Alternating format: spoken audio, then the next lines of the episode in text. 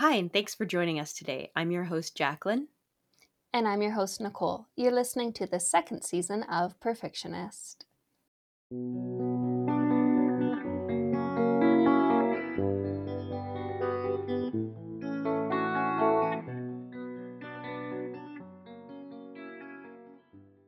Before we jump into what is in store for season two, there's a little unfinished business from season one that we need to address.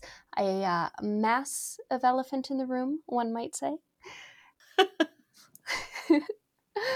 this January, the Queen herself, Sarah J. Maas, released her suggested reading order for the Throne of Glass series. And I, for one, was a bit shocked. Yeah, I was too. I was like, what? Oh, I thought the purest order was her suggested reading order, but no. So, and it's also not the same as the romantic order either. Yet that's a surprising super thing. interesting. We were yeah. completely wrong. We were debating the wrong debate. I actually like the way she suggested it. I I was never on mm-hmm. board with the romantic order. For me, that personally didn't make sense to put um, Assassin's Blade after Heir of Fire, but that's not as we said, that's not what she suggests. And her suggestion, I do think, makes sense. Yeah, I I think it makes sense too, and I look forward during my reread to read it in her suggested order and to experience that. I'm really curious. So, her suggested order instead of starting with the Assassin's Blade, which was our recommendation in season 1, um I'll just go through the order she suggested it in. So, it's Throne of Glass first, then Crown of Midnight, the Assassin's Blade is third. Heir of Fire, Queen of Shadows, Empire of Storms, Tower of Dawn, and then Kingdom of Ash. Mm-hmm. And Throne of Glass and Crown of Midnight kind of have a very similar feel, but they're also kind of very different from the rest of the books in a way. So I think that's why mm-hmm. this order makes sense. Because you are yeah. you're not reading it in chronological mm-hmm. order of events, but you're getting this sort of like those two books, the first two books, Crown of Midnight and The Throne of Glass, they kind of are their own little bubble in a way. They take place in the same mm-hmm. setting and they kind of encompass um, just like one aspect of the story, but like in a bit of a bubble. So I I like this suggestion, and I do think that this could lead to a, a big impact when you then read Assassin's Blade because everything's still fresh. You're getting information kind of when yes. you need information, but you're still a little surprised at some of the things that you learn about. If you read it in that order, it leads to a bit of shock, I guess you could say. Exactly. I, I agree completely. I feel that the sort of bone I had to pick with the romantic order was that you were so far along already that um, all of those little nuances back in Throne of Glass and Crown of Midnight would be kind of lost on you. Um, mm-hmm. I know I know there's a lot of really passionate fans who would totally argue that and that's completely valid and like whatever reading experience you want to have is completely up to you but I I just agree like if you don't want to read Assassin's Blade first or if you're on that romantic order um uh, train or whatever that mm. I, I'm curious to know what the romantic order uh, enthusiasts think about this order instead. Yeah. Yeah, it would be interesting. People who've been kind of like pushing for the romantic order or that being their number one suggestion, if they agree, kind of because we were very much like purist, well, what we thought was the purest order. And yeah, I guess you can call it the chronological order. Um, yeah. But I'm very open to this being a better reading experience. Unfortunately, you can only have a yeah. first experience once, and we've already had ours. I so know. You, we'll never know if know. this was better. I, I guess, like, what was con- previously considered the purest order is actually really, like you said, chronological order. It's not necessarily purest now that she's dropped this opinion because in a way like if the author the creator of this universe has suggested this is the reading order then that would then have to take that title i feel as purest yeah and my understanding was it was the purest order the original purest order was because that is order of publication but apparently that's not true because the order that Sarah suggests is order of publication because Assassin's Blade and yes. Of Midnight both came out the same year. But I guess yes. maybe people didn't realize that technically Assassin's Blade came out first. There is an infographic you can find online that shows publication order, like as as kind of pictures.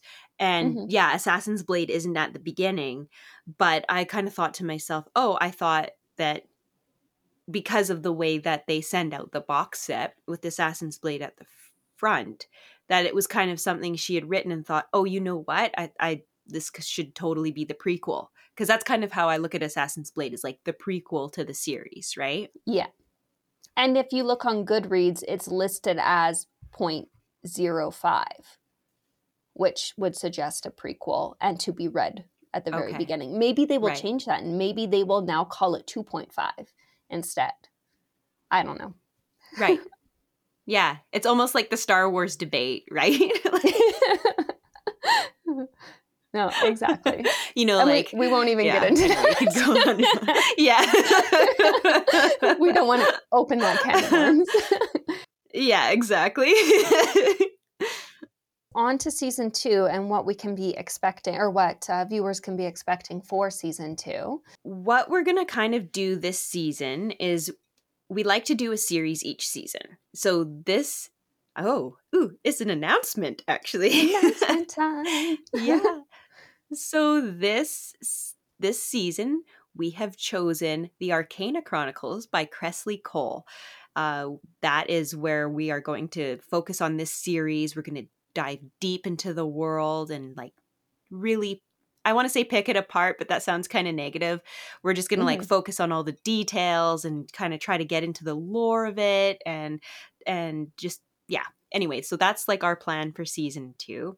There's six primary works within that season and one novella that falls into the se- into the series a kind of the midway point. Mm-hmm. And we'll start off by covering the actual books. So, like, we'll cover all seven books in turn, having kind of like just a, a, casual discussion about each book and our thoughts on it and sort of the major events that happen. It won't be like our previous episodes where we go through the plot in chronological order, it'll just be more casual discussions. And then after that, we get into the nitty gritty. Yes. So after that, we will do episodes specifically on the lore. We'll do character deep dives. We'll talk about romance subplots and so much more. Mm-hmm. Well, I am very much looking forward to that. I am currently halfway through the second book, so I, I still have a lot to discover with this series. You've already read it more than once, so you're our resident expert. I have.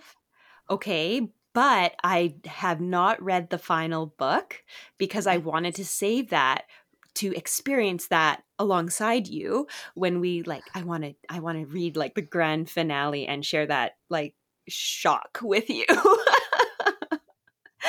and I haven't read the novella either.